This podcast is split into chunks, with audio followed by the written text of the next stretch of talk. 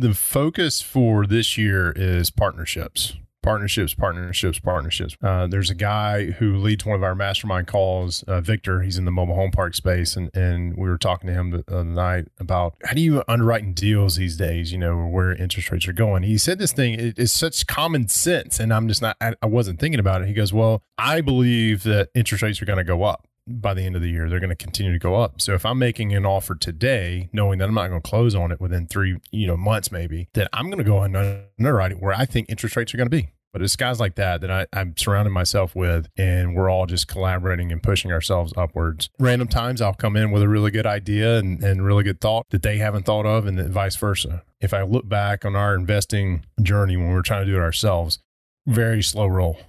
Right. Yeah. But uh, with partnerships in the last two, three years has really put us on a nice trajectory. You're listening to the Gorilla State Investing Podcast. We're not here to bruise your bananas with guru sales pitches, overrated fluff, or any other kind of monkey business. We simply provide the ground-pounding truth about what it takes to be successful in real estate. All right, gorillas. Today's guest is Jay Helms. And normally I would tell you where the guest is from, but Jay is pretty much a nomad at this point. uh, him and his wife uh, and, and three kids travel around the United States in an R V. And they pretty much go to different Airbnbs. They've actually rented their primary residence out as an Airbnb and kind of adapted to this this nomadic lifestyle that COVID has brought on. But Jay is uh, a partner with W two Capitalist. He's also the author of Make an Offer. Uh, and fun fact about Jay, him and his wife met on a reality T V show in Costa Rica called The Catch, which is based around fishing.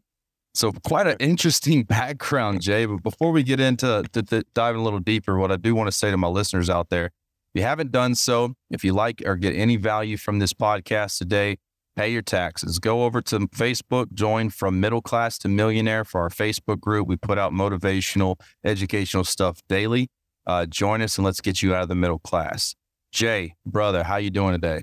I'm great. I've had, I just noticed I went to pick up my coffee cup and I started shaking a little bit. I was like, all right, wait a minute. I've I've had a little too much. Let's let's let's calm down on the coffee. So I'm going to switch to water. But I'm great, man.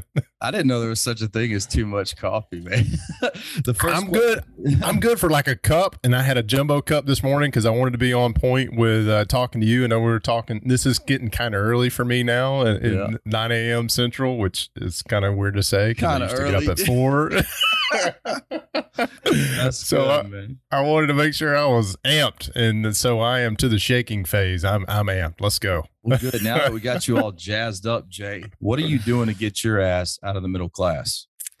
Uh, I, I would say the focus for this year is partnerships. Partnerships, partnerships, partnerships. When it comes to investing and, and adjusting to what the market's given us, you know, um, uh, there's a guy who leads one of our mastermind calls, uh, Victor. He's in the mobile home park space, and and we were talking to him the other night about, man, what do you? How do you underwrite deals these days? You know, where interest rates are going. He said this thing. It is such common sense, and I'm just not. I, I wasn't thinking about it. He goes, well, he goes, I believe that interest rates are going to go up. Right. And by the end of the year, they're going to continue to go up. So if I'm making an offer today, knowing that I'm not going to close on it within three, three to, you know, months, maybe, that I'm going to go and underwrite it where I think interest rates are going to be. And it's guys like that. Uh, uh, Victor and I are partnering on, on uh, uh, something right now, but it's guys like that that I, I'm surrounding myself with, and we're all just collaborating and pushing ourselves upwards. Um, because I, at random times, I'll come in with a really good idea and, and really good thought that they haven't thought of, and then vice versa. Right. But partnerships is, is really, if I look back on our investing journey, when we were trying to do it ourselves, the very slow roll. Right. Yeah. But, uh, with partnerships in the last two, three years has really put us on a nice trajectory of, um, of getting out of the middle class, which is, I don't know if it even exists anymore. If it, if it does, it may not exist in ten years, I should say, the way hey, that man, our uh, Facebook things are got going. A good name. Don't you say anything. No, I, I know. I don't want to backtrack from that. It still does exist. But man, if, if you're if you're listening to this and you're not convinced that the middle class is trying to be squashed, you're going to end up on one, one end of it or the other. And you don't want to go down. You just don't. you know. So me and Jay had a great laugh before I started the the, the episode, because I, he had a Facebook post that was kind of him looking out into a lake, drinking coffee. And the the words that came up says, when you're, when you're, was it your, your passive your rental- income outpaces your W two income. And then yeah. during ta- when talking to him, he said that he had uh, started this nomadic lifestyle because he'd been, he'd been laid off due to COVID. And I said, hey, is, is that, is that because you got laid off now? All your rental income outpaces it? And the answer is no. Uh, so you had a W two for a long time, I'm guessing, right? Six figure income, but you yep. were able to find the time, call it a, a real estate side hustle, to be yeah. able to surpass your regular W two income. Tell, w- take me back to where you got started with that W two, because most of our listeners currently have a W two and they're looking yeah. for a way to get out of the middle class via passive income. How did you do it? So, so my, my W two was, I was in the I T world. I'm a propeller head. I'm a computer nerd by trade, by, you know, by qualification, certification, whatnot. And the biggest thing that got me out of that and started really opening me up to this whole wealth building, you know, concept is getting that first deal done. Right. And getting that first, very first deal done. Uh, I was talking to a, a guy, uh, Robert Leonard. I don't know if you know Robert or not, but uh, asking him, hey, what does it take to get your first deal done? Because I don't know, but you, you, what, at whatever cost, you just need to get the first one done. You know, I'm like, well, maybe, maybe not at whatever cost, but put some, put some um, education around it and make sure that you're not just going in and blindly throwing money at a deal. But I, I look back at, um, you know, very first deal that, that my wife and I did seven, eight years ago. And it was a, it was a twenty-five thousand dollars purchase. Okay. It was a foreclosure. It was a one bedroom, one bath house. And the fear that I had going into, man, this is, this is all the money that we've got. This is all our savings. Right. And, and, and what if we buy this thing and we end up going bankrupt, you know, until, until today. Right. So two weeks ago, I wired, Uh, twenty-five thousand dollars to invest in a syndication. I'm about the thing I'm doing with Victor. We were talking about earlier. I'm about to go uh, sign some paperwork with a notary and and wire him some money, uh, another twenty-five thousand dollars. And that's about a third of our, our investing budget that we're going to do this year. And I don't have the same fears as that. Like if these things, like I understand the risk now, right? Yeah. We're very well educated in that. Um, And there's some other multifamily stuff that we're, we're looking at uh, the remainder of this year, but it's, it's getting over that fear. Like, you know, I've learned to trust my gut. Number one, don't, th- don't like educate yourself, read up, but then it comes down to, you got to make the decision, right? And what's your gut telling you? And there's a lot of, um, neurological sciences that said there's, there's millions, if not billions of, of, of connections between your gut and your brain. So the whole thing of listening to your gut is actually like subconsciously there's some stuff going on there and you should do that. I don't know that my gut's ever let me down, you know, as far as doing that. And what I've realized is when I get that fear thing in my belly, what I've labeled as fear, uh, it's usually saying, hey, this is what you need to do next. Right. And just accepting that that's not fear. That is actually where you need to go next. And it goes back to, I've done a lot of research and study on, on the, uh, the croc brain and all the, I mean, there's tons of resources out there of how our brain actually works. And I kind of started tapping into that and kind of believing what the, these authors were saying about it. And I'm like, all right, let me, let me try this a couple of times. And the more I've done it, the more it's, it's like just the momentum keeps going. So going back to that very first deal, you know, it's a one bedroom, one bath house. Uh, on the edge of the hood, you know, I'm like, I, I don't want to, I don't want to do this. I don't, I don't want to do this. You know, we're, we're about to be new parents. Um, am I, am I going to get shot, you know, over here working on stuff and being the maintenance guy? What kind of tenant are we going to get? All those fears, all those stories that I was telling myself, none of that came true. Like none, none, none of it. Like we had an amazing tenant. Um, we had, uh, we never really had an issue with, um, with the house, with the neighborhood. Matter of fact, the uh, dilapidated uh, shack across the street, a developer came in and bulldozed it down and built a brand new house, which just did nothing but improve the the, the value of the neighborhood. Yeah. Like all these things started happening. I'm like, all right, so what was I so worried about? well, I was worried about the stories that I was telling myself. So get out of my own head, get out of my own way is kind of the, the message, right? Is, is stop telling yourself stories. Just, just get that first deal done with an educated, you know, risks factor. Risk is not going to go away. It's just, do you know what the risks are and are you willing to accept them? Right. And I think, I think the riskiest thing that you can do is nothing. Um, Absolutely. I mean, that's yeah. if, if just imagine had you not got started in real estate and then COVID rolls around, you get laid off from your full-time job, you would have yeah. had, you'd had nothing. You, you'd have had to likely taken a lesser paying job and at a, probably a job you were overqualified to do, move to a place you didn't want to go. Like there's, think of all the different scenarios that could have gone yeah. even worse than uh, the ones that had you just done nothing. Right. Yeah. So I, I think that I, I live by that is like, I, I'm in the military, I'm in special operations, and, and we get talked a lot about, you know, fear, overcoming fear. And there's this uh, thing that we get diagnosed with called optimism bias. And I have okay. kind of the opposite end of the spectrum from when I first got started, which I have this, uh, this almost biased belief that everything's just going to be okay. It's, it's, it's like the pe- people, when I tell I have a partner story, like that, by the way. Like we're a good nah, yin we'll and yang sometimes. We'll be fine. We'll be fine. It's good. Blah blah. Right. But I think either either side of the spectrum, you have to have just enough education to make the first step. Yeah. Right. Uh, people. People. Uh, and I was on a a mastermind call the other day where somebody had introduced themselves like, "I'm here looking to learn," and the person leading the mastermind says, "You're not learning anymore. We're doing today." And I thought that was such a great concept. It's like if, if you're already here on this call, you've learned enough to get going and you have a yeah. group inside this call to help you get moving. So just take the first step and get it going. Um, now you don't want to be cavalier and just go throw money at something. I ever, in fact, yeah. every time I've lost money, it's because I jumped into something. I had no clue what I was doing. I entered a new market. I didn't know what was going on, or I invested in Bitcoin when I didn't know what the hell it was. Um, right. I mean, but I, I take small steps towards it to get a little bit of education. I call that my tuition. And now uh, for yeah. as far as Bitcoin goes, I know I don't want to invest in Bitcoin anymore. That's kind of what, what I learned. Uh, but yeah, for sure. So where did you go from there? You had your one deal, small twenty-five thousand dollars deal. Um, yep. Kind of give me the synopsis of, of where you went from there and where you're at today. Yeah. So we, you know, we, we, I still, and that mindset, right? This is eight, eight years ago is that I've got to do this with all of my own money and I've got to do it just by myself, my, my wife and I. So we took the next year trying to figure out where we're going to come up with more money to buy. I mean, we were living paycheck to paycheck as it was, uh, and, and to buy our next one. Right. So we took about a year, uh, maybe a little bit longer than a year. And then we bought, um, our next investment property, which is exactly what you, you just mentioned. I saw a, a, I did, it was a, a two couple mobile homes.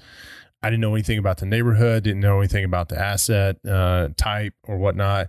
I saw, hey, it's a cheap price. Here are what rents are supposed to be. And I dove in. Right. And, um, I, biggest, one of the biggest mistakes I've made investing was doing exactly that because of what you just said. I didn't know anything. I thought, hey man, this is cheap. We can afford it. Let's do it.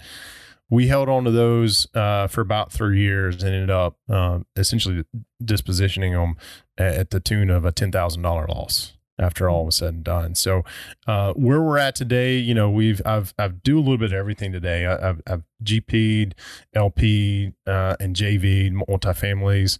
Uh, I do some note investing. Uh, we've got some, we've got our, our primary house has been converted to an Airbnb. Uh, what else? Uh, I've done some private money lending. So I'm kind of all over the board. Our, our portfolio, I think it's funny when, when folks come on and say, yeah, I've got fifteen hundred units in my portfolio. I'm like, do you, or do you have like one percent of the fifteen hundred, you know? So, um, and I was, I filled out a questionnaire for another podcast and they're like, how many units are you part of? And I was like, this is not, this is not relevant. Doesn't matter. Like I, I, I can tell you my experience. If you want to know, the number has been multiple hundreds, but today it's, it, it's like a hundred and something. And I'm like, but the fact is we're sitting on a bunch of cash because we were taking advantage of what the market's been doing. you know, and that's not, that's never really part of the entire story. So, um, so, you know, right now we, we do a little bit of everything. I've learned in this nomadic lifestyle in the last year, I have grown more personally, uh, um, in the last year, cause it's, it's challenging with three kids and, and doing what we're doing. But uh, then I want to be more passive than anything, yeah. than anything. I want to be more passive. So that's the, the I'm look, we're looking at note investing uh, pretty hard. Matter of fact, we're, we're about to close on our second uh, just note straight up purchase.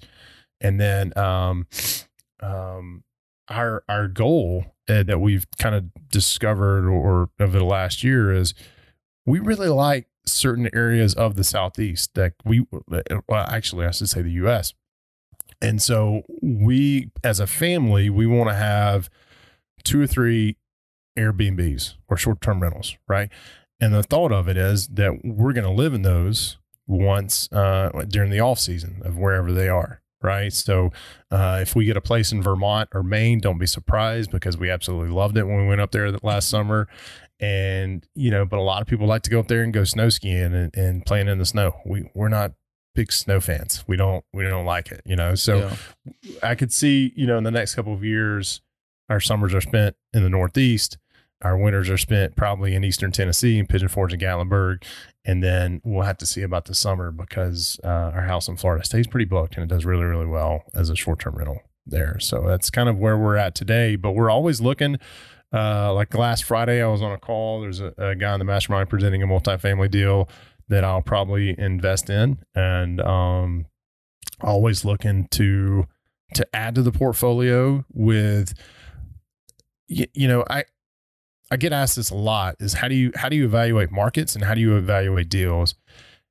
And the, the transparent answer is I don't put a lot of work into it. I see who's representing the deal, how comfortable am I with them. And if I'm comfortable with them and I know just enough, like I know more about the person than I know more about the deal. Right. Yeah. And as long as I'm, I'm okay with them, then I'm more than likely going to invest. Uh, it's that it's trust, right? Everything's kind of hinge point on trust.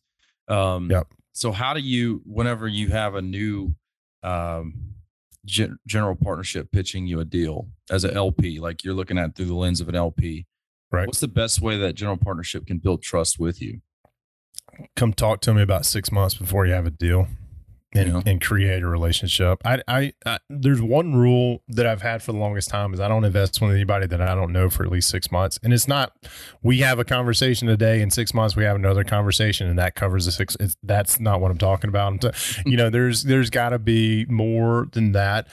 And and that's the minimum requirement right now. Um, I recently, Uh, entered a partnership, backed out of the partnership after I saw things were going, and, and just want to make sure everybody knows that's okay to do, right? If you if your gut starts telling you, hey, this is, you know, uh, this is not a good thing, back out of it. And I kind of went back and did a uh, a postmortem of of what happened there, and you know, one of the the main partners of the deal, I just got to looking at um, his past relationships, right, and and, and uh, so I've added a couple of criteria to my list. Like if, if, uh, if a G P has been divorced a couple of times, um, chances are, you know, they don't know how to handle relationships. If they have a history of other partners, uh, having issues with them to the point where they're entering legal action against each other, chances are there's relationship issues that are going to go on. And that's just something I'm being extremely picky, right? Uh, and, uh, and that's just something I've added to my criteria as far as potential partners. Um, you know, looking at who they are as a person more so than what the deal is looks like, right?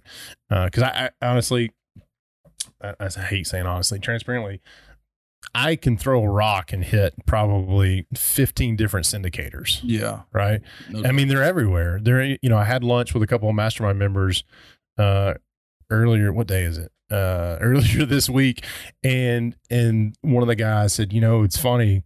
Um, the only people I talk to right now or everywhere I look, there's, there's nothing but real estate investors. I was like, well, that's part of the, that's part of the plan, right? Is now you're surrounding yourself with investors. Yeah. Goes, yeah, but I, I'm, I feel like I'm competing with the same deals. It's like, well, have you ever talked about partnering with these yeah. folks? And I was, no, I really haven't, blah, blah, blah. So, um, the point of that being, you know, the more you surround yourself with real estate investors, the more you're going to see. I, it, I kind of feel like everybody I bump into is in real estate investing, is in multifamily, right? Or mobile home parks or whatever, like node investing is my new shiny object. Once I, once I get into that, I'm going to find out there's this whole world of node investors and I'm going to feel like, well, it's oversaturated. I don't want to be in this space anymore eventually. But the fact of the matter is, is that this, these worlds exist. And as long as you're surrounding yourself with those people, you're going to be introduced to more and more people who are doing the exact same thing. And that is the point, right? And you're eventually going to find some partners that can really help you build your wealth, and you can really help them build their wealth. I don't even know probably eighty percent of the people in my Facebook circles anymore. You know yeah. what I mean? Like it's, yeah. Facebook's all, it's become yeah. my LinkedIn at this point. Like I'm in all yeah. the... the the multifamily groups and stuff. And like a lot of people, it, it is cool when you do go to a uh, a conference or something like that, you see people and you're like, hey, how you doing? Blah, blah. Well, let me look you up. And you look on Facebook and you're already friends. It's like, yeah, like, yeah, yeah. That happened, man. Like yeah. Facebook used to be, if I, if you was my friend, like I knew you, I went to high school. I knew you. Yeah. I was, a third week. I, I knew everything about you. Now it's like Facebook's like the, the minimum, uh, yeah, that's cool, man. So, um, and I'm at the same, I'm the same way. Um, whenever we got started in syndications, and first of all, disclaimer, I do not like doing syndications. Syndications really? Is a tool to purchase larger property. So let me clear right. that out. If syndication is not like a, a way of life or a lifestyle, or it's not even a real estate, uh, model, it's a capital raising model. So you essentially, for some people, it is a lifestyle though. Well, I mean, they're, they're, they're looking at it just because they want unit count, right? Yeah. That, that, those, those are the folks that are chasing unit count and or you, the acquisition fee. Cause that's yeah. what they live off of. Well, essentially it's still capital raising model. Um, yeah. So all a syndication is, is you can syndicate a movie. You can syndicate a book. You can syndicate a casino. You, you can syndicate anything. All it is is pulling money together to buy something that you can't afford yourself and allowing investors to get involved with it. I like real estate. Syndication was a, a way for me to up the game in real estate and get me in seats at the larger tables and to understand yeah. how things work. But my goal is not to syndicate forever. I want to syndicate until I don't have to. I much prefer the joint venture model. I much prefer doing it myself. Uh, but one thing syndications does allow you to do is assemble a team on a win-win situation to where you don't have to do all of the things. And I don't yeah. like I don't like uh, when I, whenever I was purchasing pro, uh, properties by myself, I was the property manager. I was the maintenance guy. I was I was everything. And doing syndications allowed me to get into the game where the real estate was big enough to remove myself from some of those lines of responsibilities. And that to me was what the most appealing thing was for syndications. And on top of that, when I ran out of money, much like you did, like I invested all of my money and now I've got opportunities Uh, that I can't afford to do myself. So I got to yeah. pull in some money and then you start to grow partnerships. Well, you can start with partnerships. And that's why there's a lot of syndicators in the space is because they don't have a lot of money of their own. They need to partner with people who do have money, and syndications is a tool to do so. So I don't, I want to be at a stage, and that's the end goal, where I don't need to raise money. I got all the money, right? Yeah, you yeah gotta, that's you it. That's do it. Something to get there. No one's that's giving it. Away free money, so that is kind of well, my, my goal there. Yeah, well, it's something no one's. The uh, yeah, uh, watch out, rabbit hole. yeah, yeah, I got you. Yeah, so all right, brother. So let's talk about your book, Make an Offer. Yeah. I have not read it, but I, I want, I, I'm collecting signed copies of books. I'm looking up on my desk and I'm up to about six, six signed copies of books now. And that's within the last year. I've never had a book signed by anybody, but since I really started getting into this stuff, uh, people send me signed books. I got six now, but I want one from you, brother. Um, you got it. It's coming your way. But, but tell me about it. What, what, it, what is the concept of Make an Offer? It is, it is basically kind of what we talked about earlier is, is get out of your own way. You know, analysis paralysis affects all of us. It, it affects, you know, even me today when we're transitioning into a different asset type. And that's one thing I love about, uh, real estate, right? Is, is we, we, we started with single family. Um, we felt kind of pressure points, couldn't find any kind of deal that really met our criteria, wouldn't allow us to grow as fast as we could. So then we started looking at multifamily, right? And being a syndicator and joint venture partner and whatnot. And so the idea, the premise of the book is really geared toward beginner investors who have never done a deal before and they can't get out of their own way. And at the end of each chapter, it's a parable. It's, it's a, it's a parable uh, story.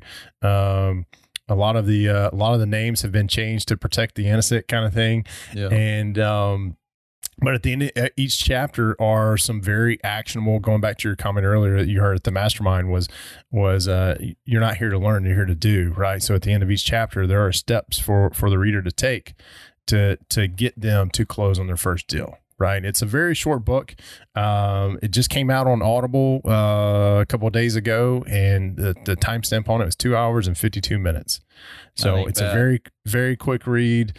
Um, and, and it's it, it's basically geared toward somebody who's done anywhere from zero to three deals, and you're really nervous about getting your next. And it's just really, I've had uh, some folks in my mastermind who did me a solid and downloaded the book and, and went and left me a review on Amazon. Came back to me and said, I, I really enjoyed it. Like I, like it really kicked my, kicked me in the butt, right. To, to go ahead and to start taking some action stuff. So, uh, that's it. It's, uh, it's really geared toward that beginner investor wanting to, wanting to get their first deal done, but can't find the courage to take that next step. That's good, man. I'm gonna, I'm going to listen to it. I'll start listening to it on my way into work. That's kind of my, uh, that's kind of, hopefully that'll end one day. I got the, I got the, we'll but you're doing, you're making the most of it right now, right? You're, you're. Hey, I was an Audible junkie, and yeah, I still find time to listen to to books. But that was my commute, man. It was podcast and and uh, audio books.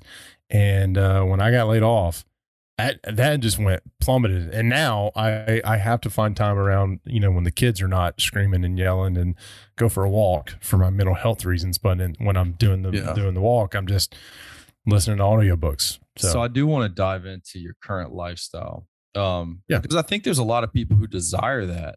Uh, and, and you're at a good time where your kids are young. And I imagine you guys are turning moments into memories on a daily basis, just having new things and fun stuff uh, to check out.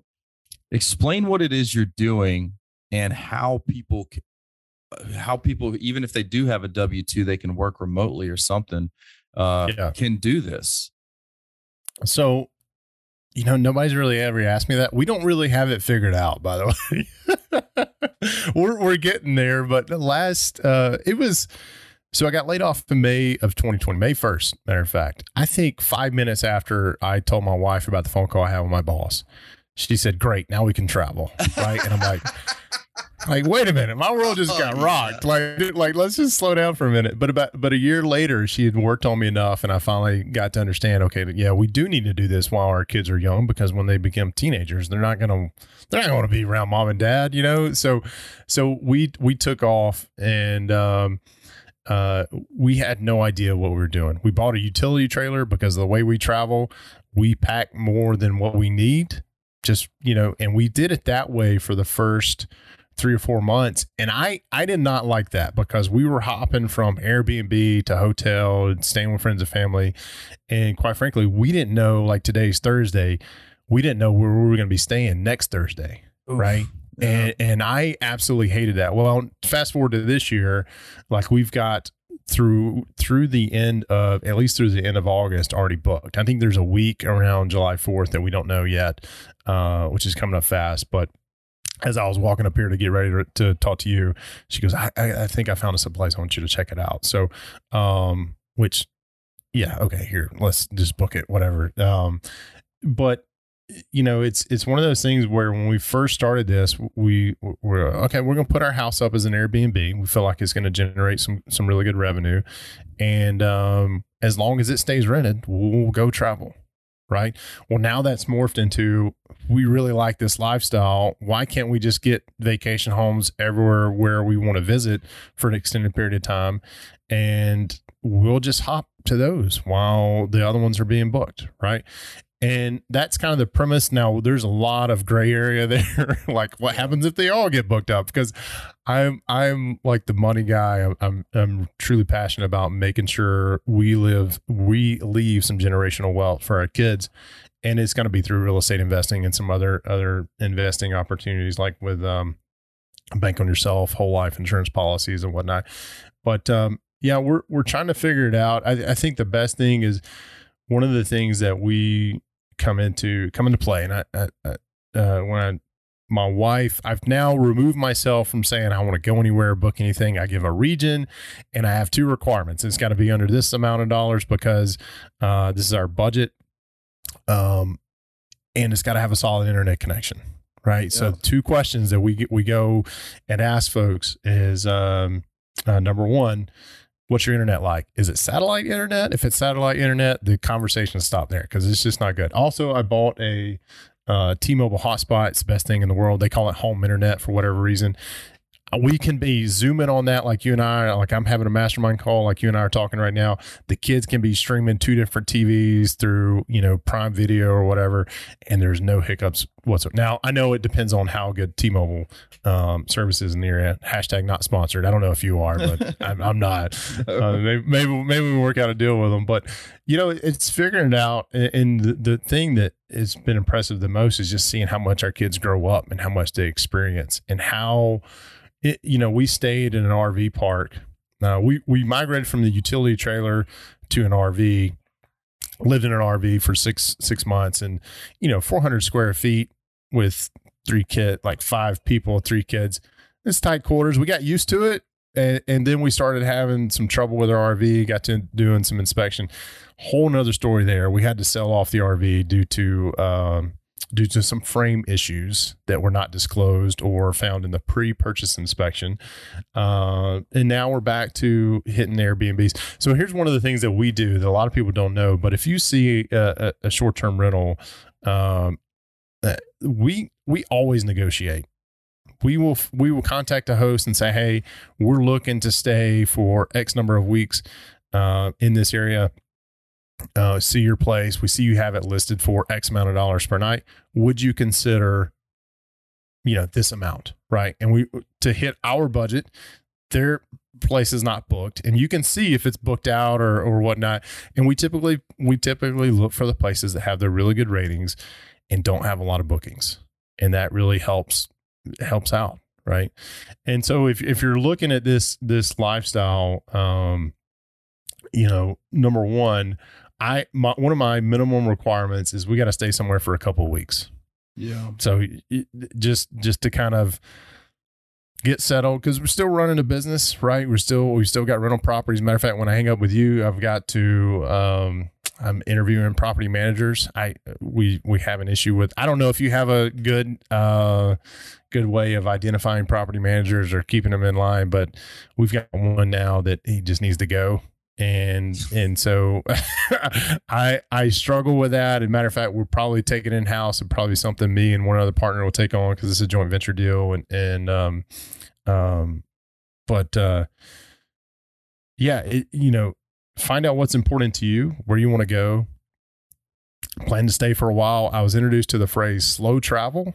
Never heard that before, because when we got in the R V and when we first started last year, my mentality was, hey, we're on vacation, right?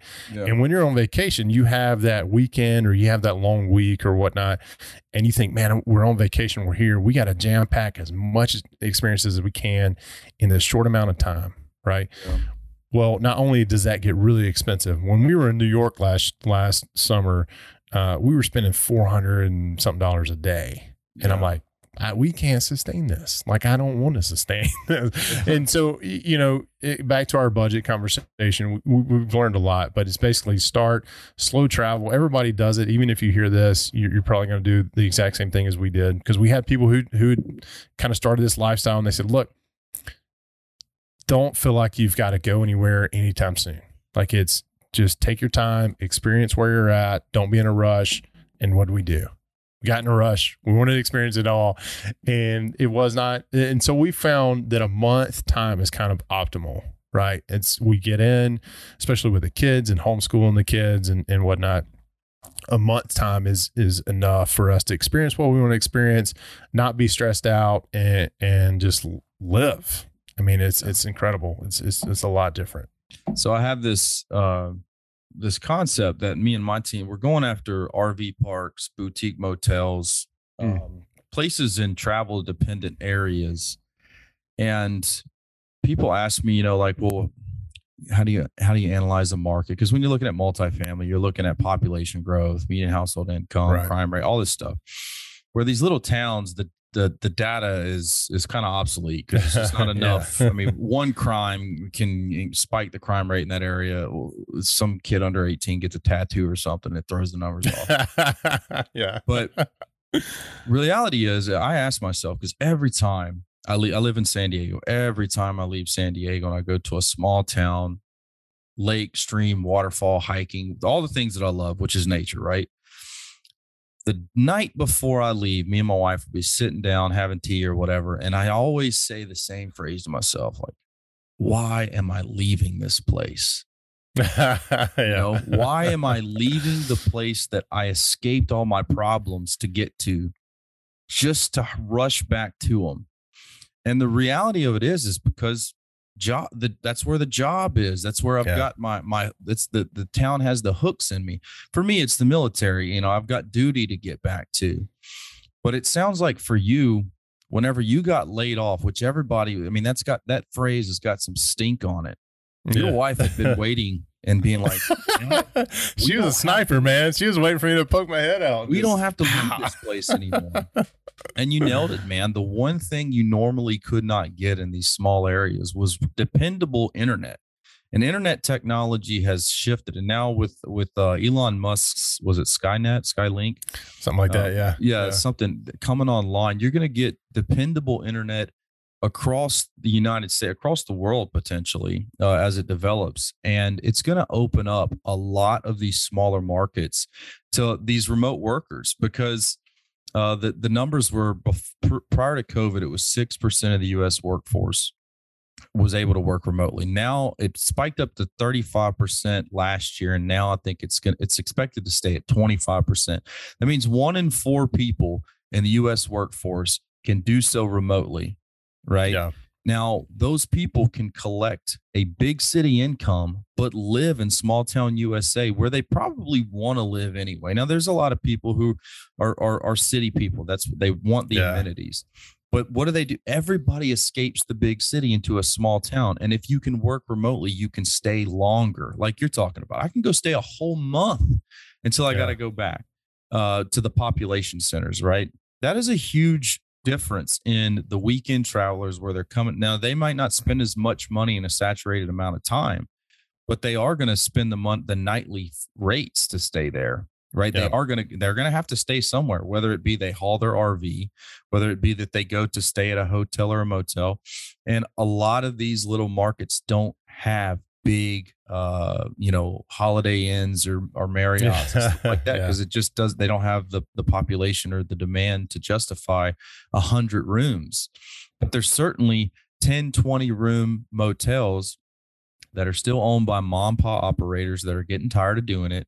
And that's where we're go- that's what we are going after, is the small boutique hotels, motels, and R V parks. And you are kind of like, Uh, the avatar, the person that I've been telling people about, like, look, man, there are people that work remotely. Now you're doing yours uh, passive. It's still work. You're able to do it. Yeah. But a lot of people, definitely in your previous industry, the I T world, oh yeah, able to work remotely. All you need is a computer and connectivity. And if we can provide that to people like yourself, uh, W two or not, we've got customers. And the customer, the, the customer base has shifted from somebody who's just trying to get it, get it all in the weekend. Just, I got to yeah, get away yeah. from the city, man. I got, I got to eat out every night. I want steak. I'm going to do a hike every. No, these people are just coming out to live, be peaceful for a little while, and uh, and you can capture that because there is your customer. So I'm glad we had this conversation, because you are the the the the person that I have been telling people that's coming, the the future customer of the small town U S A.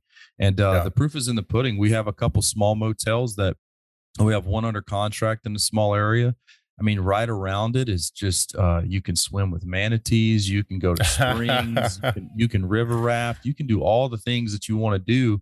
That like you, Clearwater? Uh, no, it's in North Florida, but it's, it's not, it's not a place. You wouldn't be able to go to Tallahassee and swim with a manatee, right? You, would, yeah, you wouldn't, yeah. be able to, you know, uh, or, or, or, or, you know, maybe like Chattanooga or something like that. You could do some river rafting, but big cities just don't have these amenities. And if they yeah. do, they're overcrowded and you're trying to escape something. Well, yeah. the place to escape is a place with low population. And that those are the places that I'm actually looking at. I, two years ago, I would have been, I would have been like, Uh, three thousand people in this town? Hell, right? No way. I ain't going to invest in no three thousand, but, but now there's a market for it and it's shifting. Yeah. And I'm, I'm, uh, you're, you're the proof in the pudding for that, that proof of concept. So, all right, Jay. So what I'm going to do now, brother, is I ask you the same questions that I ask everybody who comes on the Gorilla State Investing Podcast. Uh, the first question is going to be, what is your definition of success? Man, you know, my father-in-law asked me this a long time ago, probably when, when we were first, my wife and I were first starting dating, and, and I just the spur of the moment, I said, man, it, it's, it's happiness, right? And it's, it's different for everybody, but I think we can all agree that success breeds happiness, right? So if you're, if you're happy, you're successful, right? And we're going to have highs and lows and, and, and all facets and chapters of our lives. But I think ultimately when success comes down to it is, is happy, and there's nothing that's going to make me more. Ha- and, and why I generalize it like that is because happiness to me, p- previous being a father was a lot different than being a father today. Right. Like, um, uh, Uh, yesterday, uh, my son and I, I was teaching him what a trot line is and how to catch catfish and stuff yeah. like that. And, and so, uh, yesterday we put one out and we caught three catfish and one turtle. Right. And I'm like, and I was like, so, so let me, you know, and seeing his look on his face, uh, for the, I, I, I saw, apologize. That was two days ago. Yesterday we went and put it out again at his request. Hey Dad, we're nice. Going to go do that thing. I was like, absolutely, we are. I'm stopping what I'm doing right now. We're going to go do it because it's about to start raining. Not as successful as the day before, but you know, that makes me happy. And, and to me, I feel like I'm being a successful father. And also, uh, you know, I'm a big fan of Ryan Michler, pr- protect, provide, and preside. And, you know, I feel like I'm providing for my family. I feel like I'm, you know, presiding over them and raising our kids to be the adults we want to, we want them to be.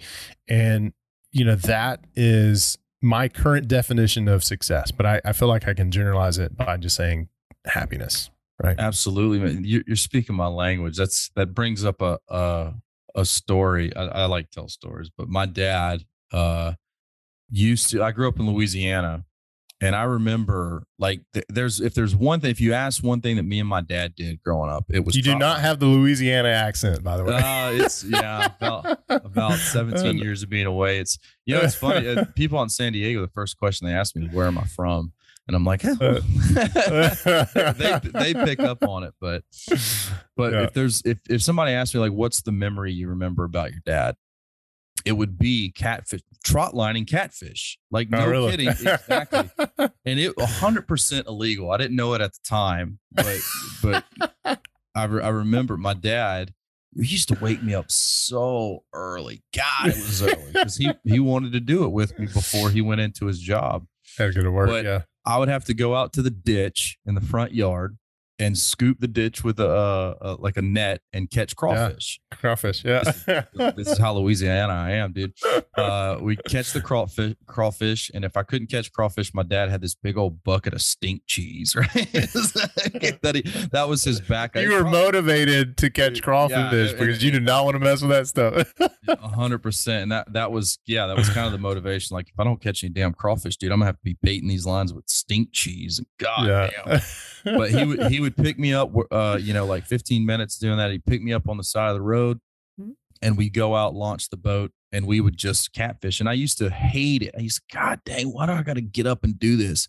But once we were out on the boat and I'd see the, the water swirling, right? Because yeah, as you're, as you're yeah. pulling the line, you see the water swirling. Oh man, I'd get so excited. And I was, I was the net man. Like he would pull the line and I would scoop up the cat. We would catch fifteen, twenty catfish sometimes in a morning. and we usually get some eels and some turtles and whatever. I get to play with them. But uh, that that memory, now that I'm an adult, that's the the main. Th- I hated it as a kid because I had to get up yeah. early, but Dad yeah. made me do it. But that is the main thing I remember about me and my old man. And now looking back, I remember how I realized it was illegal because uh, we heard a boat coming one day, and my dad had this little hook, and he would uh, hook the line and let it go down in the water, and he would pull up a, a fishing, he would pull up a fishing pole and act like he was just fishing. And I'm like, Dad, what are you doing? He's like, I don't want nobody to know my good spots. All right. Well, there you go. It probably wasn't illegal. Uh, no, it was illegal. Was it? I'm, I'm pretty sure it was illegal to do. It was all the way across the river. But man, that was such a good memory. And, uh, yeah. you know, my dad ran his own business.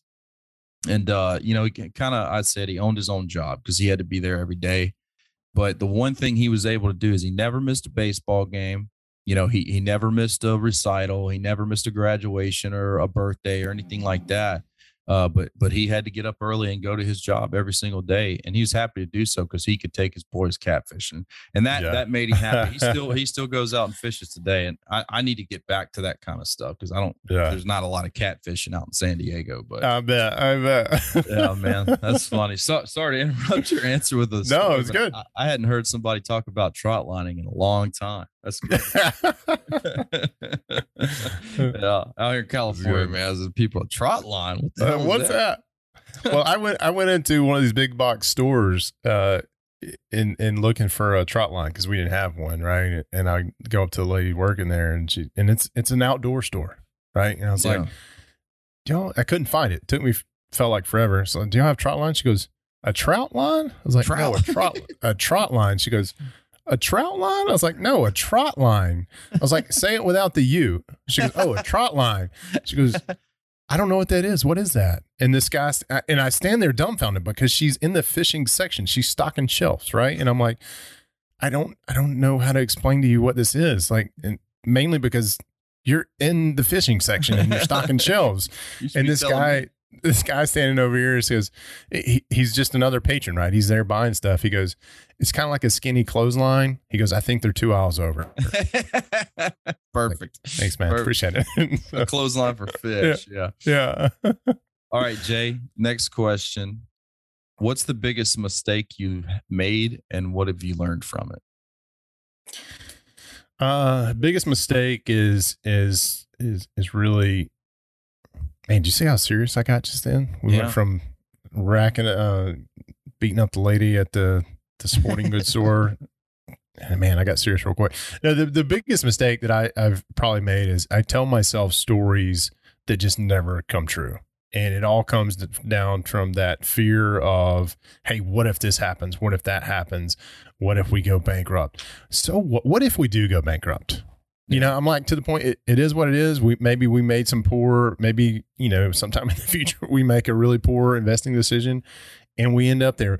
And, and, you know, one of the things that I, I feel like really held us back, and because it took us um, six, seven years of investing before we surpassed our, our W two income. Um, Does not align with the layoff, by the way. Yeah. But, um, you know, and it's, it's one of those things where I, I kind of look back and say, you know, how do folks in the mastermind that I lead, how are they able to do it in two years, three years, and four years? And basically they, they're not only, I wouldn't say they're willing to take bigger risk. They, they just, they don't have the fear that I had. Right. And they go and they, they've, they've done the right thing and surround themselves with, with like-minded people and people who are a little more experienced than them and leaning on them and saying, hey, I'm in this situation. Have you ever, you ever been able to experience this before? And they're like, yeah, let me tell you what I did.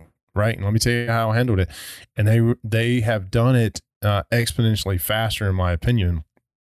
And it's because I don't see them having these fearful, like they rarely show up for the virtual calls and say, oh my gosh, I'm so scared this is going to happen. And if they do, if a new investor does come in and, and, and that happens, we set them straight, you know, and, and that's kind of the biggest thing is stop telling yourself, um, if you are telling yourself these horror stories of what may happen with a syndication or buying an R V park, then stop telling yourself, stop wasting resources on telling yourself stories and go talk to people who are in that industry. And I think you're going to find there's, there's two different scenarios there. One, the false idea that you're telling yourself, and two, what actually happens.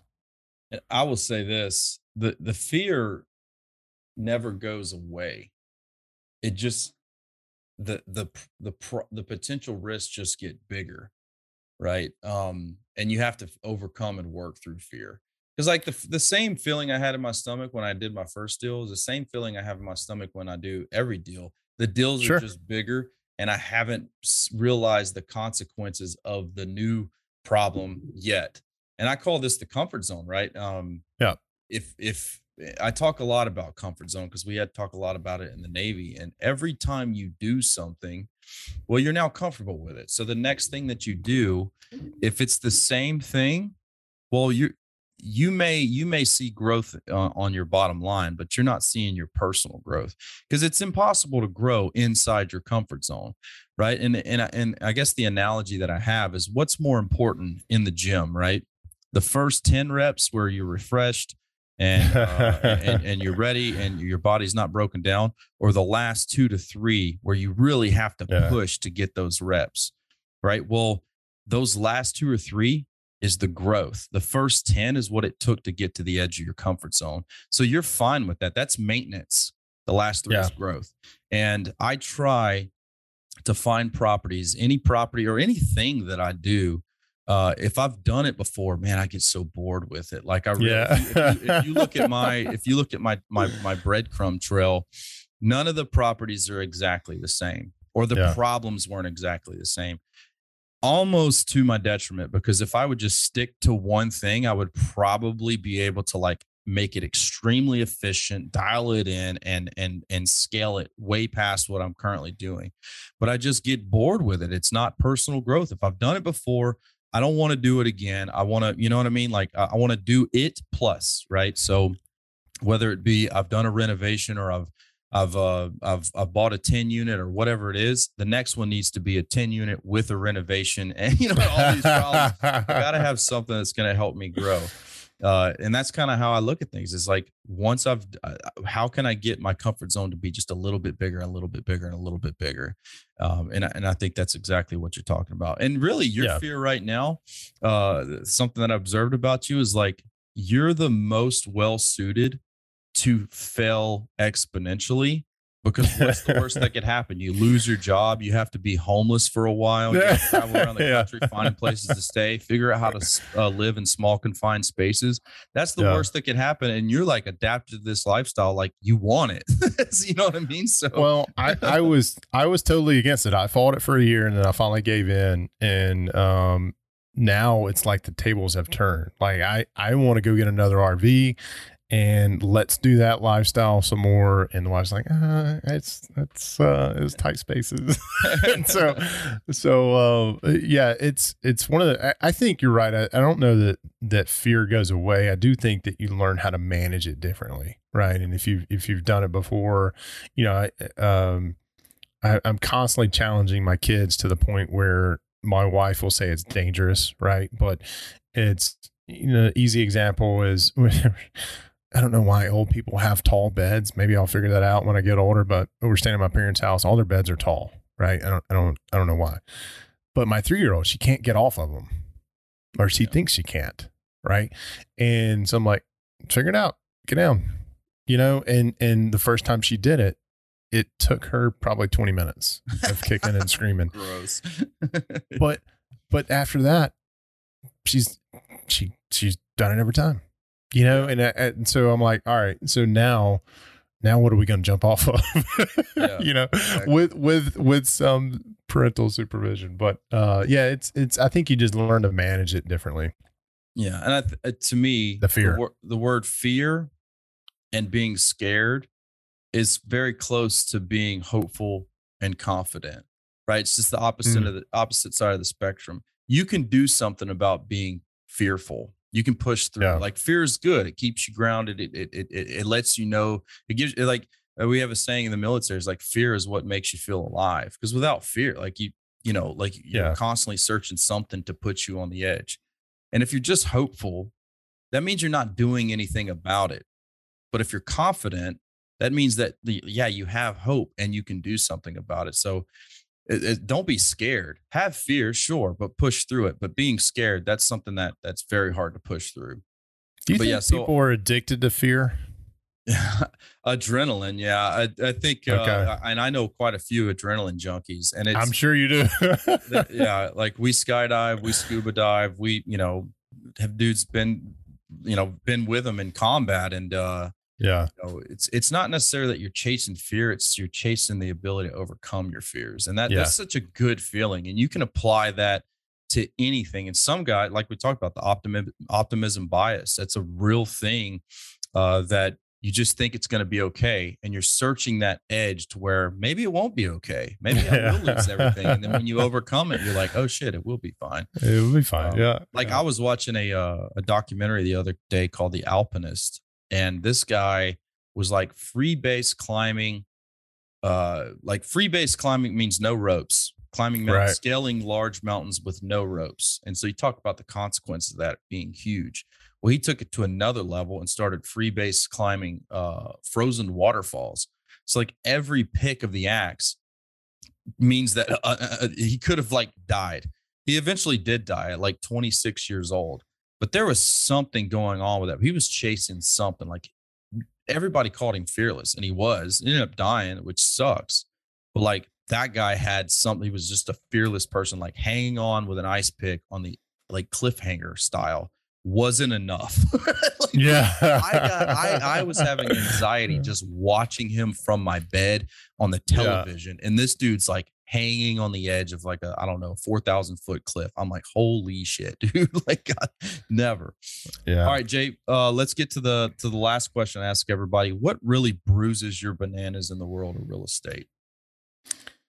Um, and I'm guilty of this, so I feel like I've got some experience that I can provide this, but there, there are way too many opinions out there on everything, uh, real estate related. I got into an on, uh, online argument with a guy who, yeah, he posted something about, you know, the Airbnb or short-term rental market. And I asked him, you know, hey man, tell me about your experience. And he goes, well, I don't have any. I'm like, why, why do you have an opinion on it? Why are you, and, and, you know, this goes back to, I saw something this morning. I, I, I, um, what is it? I showed, uh, I, I reserved. I didn't, I didn't comment on it, on anything, or I just saw this, and it happens everywhere. And it's becoming commonplace where people will take a subset of data and make it like it is the broad stroke brush of everything that's happening. Right.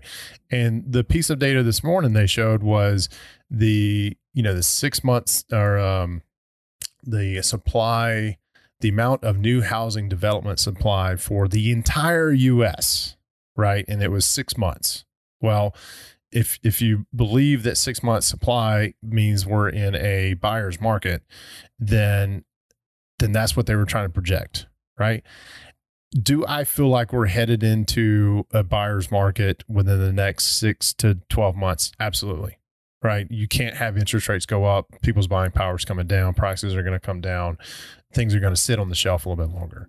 But what they were portraying was, here's a broad stroke of the entire U S that should fit into your yeah. local market. And it's just not the case, you know, and I stopped making, there was a lady in our, in my mastermind one time, and uh, very well off. Her husband does extremely well. And she was in there. She wanted to find properties that they could use. She cared, cared less about cash flow. And I was like, what do you mean? I was like, do you invest for appreciation? She goes, I don't care about appreciation. She goes, my husband makes so much money. We've got to figure out how to lose money right now. And I was like, what do you mean? She goes, we don't invest for cash flow. We invest for tax flow. Like we need the write-off. And I was like, my, my mind blew. Like I've never heard of this before. How, how are people not talking about investing for tax flow? Hmm. And, and she was, she was, they look for properties that they can buy that they may use every now and then, but for the most part, it's a write-off for them. They need a tax write-off to reduce their, and they know that if they hold on to it long enough, then they're going to be able to sell it for this huge appreciation, because where they're buying is in these markets that are appreciating really fast. I mean, they're buying class A assets, and while they may go down over the next couple of years, whatnot, they don't care because they're going to own them for the, for the long haul. And they just needed a place to put money into that's going to offset their huge tax bill. And when I, when I saw that, I was like, you know what? I need to stop making predictions about what the market's going to do, what, what I feel like is going to happen in my area. Cause I'm guilty of it. I've, I've looked and see what's happening in markets we invest in. I'm like, it's not good. This is not good. And then I'm like, well, not everybody invests in this market. No, nobody's, nobody's really going to care. And they, and I shouldn't present my opinion Uh, as a broad stroke of this is happening everywhere. So that, that really bruises my bananas when people, when they do that and, and they feel like they've had some sort of following on social media and make some authority when, uh, and so the point of me saying that is if you guys are watching this or listening to this and you see somebody out there and you don't know them, just ask them, hey, tell me about your experience in this, whatever they're talking about. And if they don't have any, then just write them off. Like, this is not somebody's opinion I want to uh, listen to, you know? So that, that really, that gets me fired up, gets me the, jazzed. The phrase, the phrase that comes up is, is look for the vice in advice, right? Because not everybody's advice is applicable to you. Not everybody's advice is applicable to what you, your definition of success. Like, there's people right. who glorify the grind and they basically get out there and work all the time to build up your net worth and all that stuff. And when I hear that, I'm like, hell no, dude. I get one chance at this life. I get one chance. Do I work hard? Yeah, I work hard. Yeah. But I work hard at my W two and I work hard at real estate. And whenever I'm off, I play hard. I play real hard too. Like, you have got to have that balance. And This so those types of opinions, I just disregard them because it doesn't, it's not necessarily it's bad information. It's just not applicable to me. And anytime someone takes a broad stroke U S A opinion, what they've done is they've read the headline from somebody who um, yeah. basically, basically is an analyst and is just trying to give information that's uh, the, the ice, the tip of the iceberg for what to look yeah. for. You have got to be able to dial that down specifically from the macro to the micro, what's applicable to me in the markets that I'm in. And I do think market analysts, market analysis is extremely important in the large multifamily world where you're buying large chunks of the inventory, because yes. those fluctuations, those small one and two percent population fluctuations matter in large markets. Um, but if you're doing, if you're into short-term rentals, well, the, The, the the population growth of that town's not necessarily that important to you because nobody coming to your area cares if people are leaving that town to find jobs elsewhere. They're coming to visit and some of the local amenities that cannot be cannot leave, right? Like yeah. uh, the, unless it's like a big city and there's going to be a lot of delinquency in that city and crime rates are going to go up because a major employer has left, that might have an impact on you. Uh, but that's more so the amenities of the town, less so the job availability. People that are visiting your town don't, they're not going there to get a job. They're going there to leave a job, uh, you know, to get away yeah. from that job. So like when people talk about diversity, there's so much diversity within real estate itself. What I lost money in Shreveport, Louisiana doing multifamily, there was somebody right down the street doing new housing developments, making a lot of money. And where yeah. I made money in multifamily, there was fixer and flippers who were, who were, uh, you know, getting their asses handed to them because yeah. everybody was collapsing out of fix and flips or new homes into apartment complexes. So there is ways to lose money in a good market and there's ways to make money in a bad market. But if you are in the multifamily space, your chances of losing money in a market are higher if you don't pay attention to what that that local market is telling you uh, specifically. So that's my that's my opinion on that. Take it or leave it. no, no, it's good. I, I think it, you know, real estate is just so so local. You know, I mean, you're talking about um, uh, investing in small towns, and I'm from a small town, and and you know, an unpopular podcast that I put out, it was, hey, my my hometown is dying. You know, and because uh, you look at the population growth and, and it is negative and from the last census and um, the two biggest employers, uh, the only two big employers uh, for the city, they both have gone. One left twenty years ago. The other one left, or excuse me, one left about ten years ago. The other one left about two years ago. And you look at the side of town where the one that left ten years ago and it's it's going down, and it's been going down tremendously. And you look at the one that left a few years ago, uh, which is they're on opposite sides of town, and you can start to see, all right, well, now the Hardee's is gone, well, now the the uh, grocery store is gone, well, now this is gone, and, and things of that nature. So I, I, you know, but if somebody were to say, man, real estate in Alabama is is popping, it absolutely is. In certain markets. Yeah. Right. Mobile, Huntsville, uh, some tertiary markets around those. But where I'm sitting right now, no, it's, it's not. So, yeah. y- you know, you got, it is extremely local, uh, just like people's opinions should be. Awesome. All right, Jay. Well, if people want to get a hold to you, uh, find out more about you, what's the best way for them to reach you? So they, they can email me directly. It's Jay at W two capitalist dot com. It's J A Y at W two capitalist dot com. Or if you want to check out, you know, what we've got going on with the W two Capitalist, just it's W two capitalist dot com. Awesome, man. Cool. So give uh, Jay's book, Make an Offer, a listen on Audible, or you can, you can purchase it on Amazon, correct? Absolutely. Yes, sir. All right. Awesome. I, I look forward to my signed copy as well. Oh, yeah. I'll need your address. I got a, I got a couple laying around here. So awesome. Thanks, Jay. Guys, look Jay up. Get your ass out of the middle class. Make an offer today. All right. So uh, give him give him a like, a follow, a share. And if you haven't done so, go on to Facebook and sign up for From Middle Class to Millionaire. Uh, and look look forward to to meeting you again and talking again Jay, uh, soon, Jay. Thanks for coming on the show. Absolutely. Thanks, Ramsey. Thanks for listening to the Gorilla State Investing Podcast, where we give you the ground-pounding truth about what it takes to be successful in real estate. Learn more at real focus dot org slash gorilla state pod.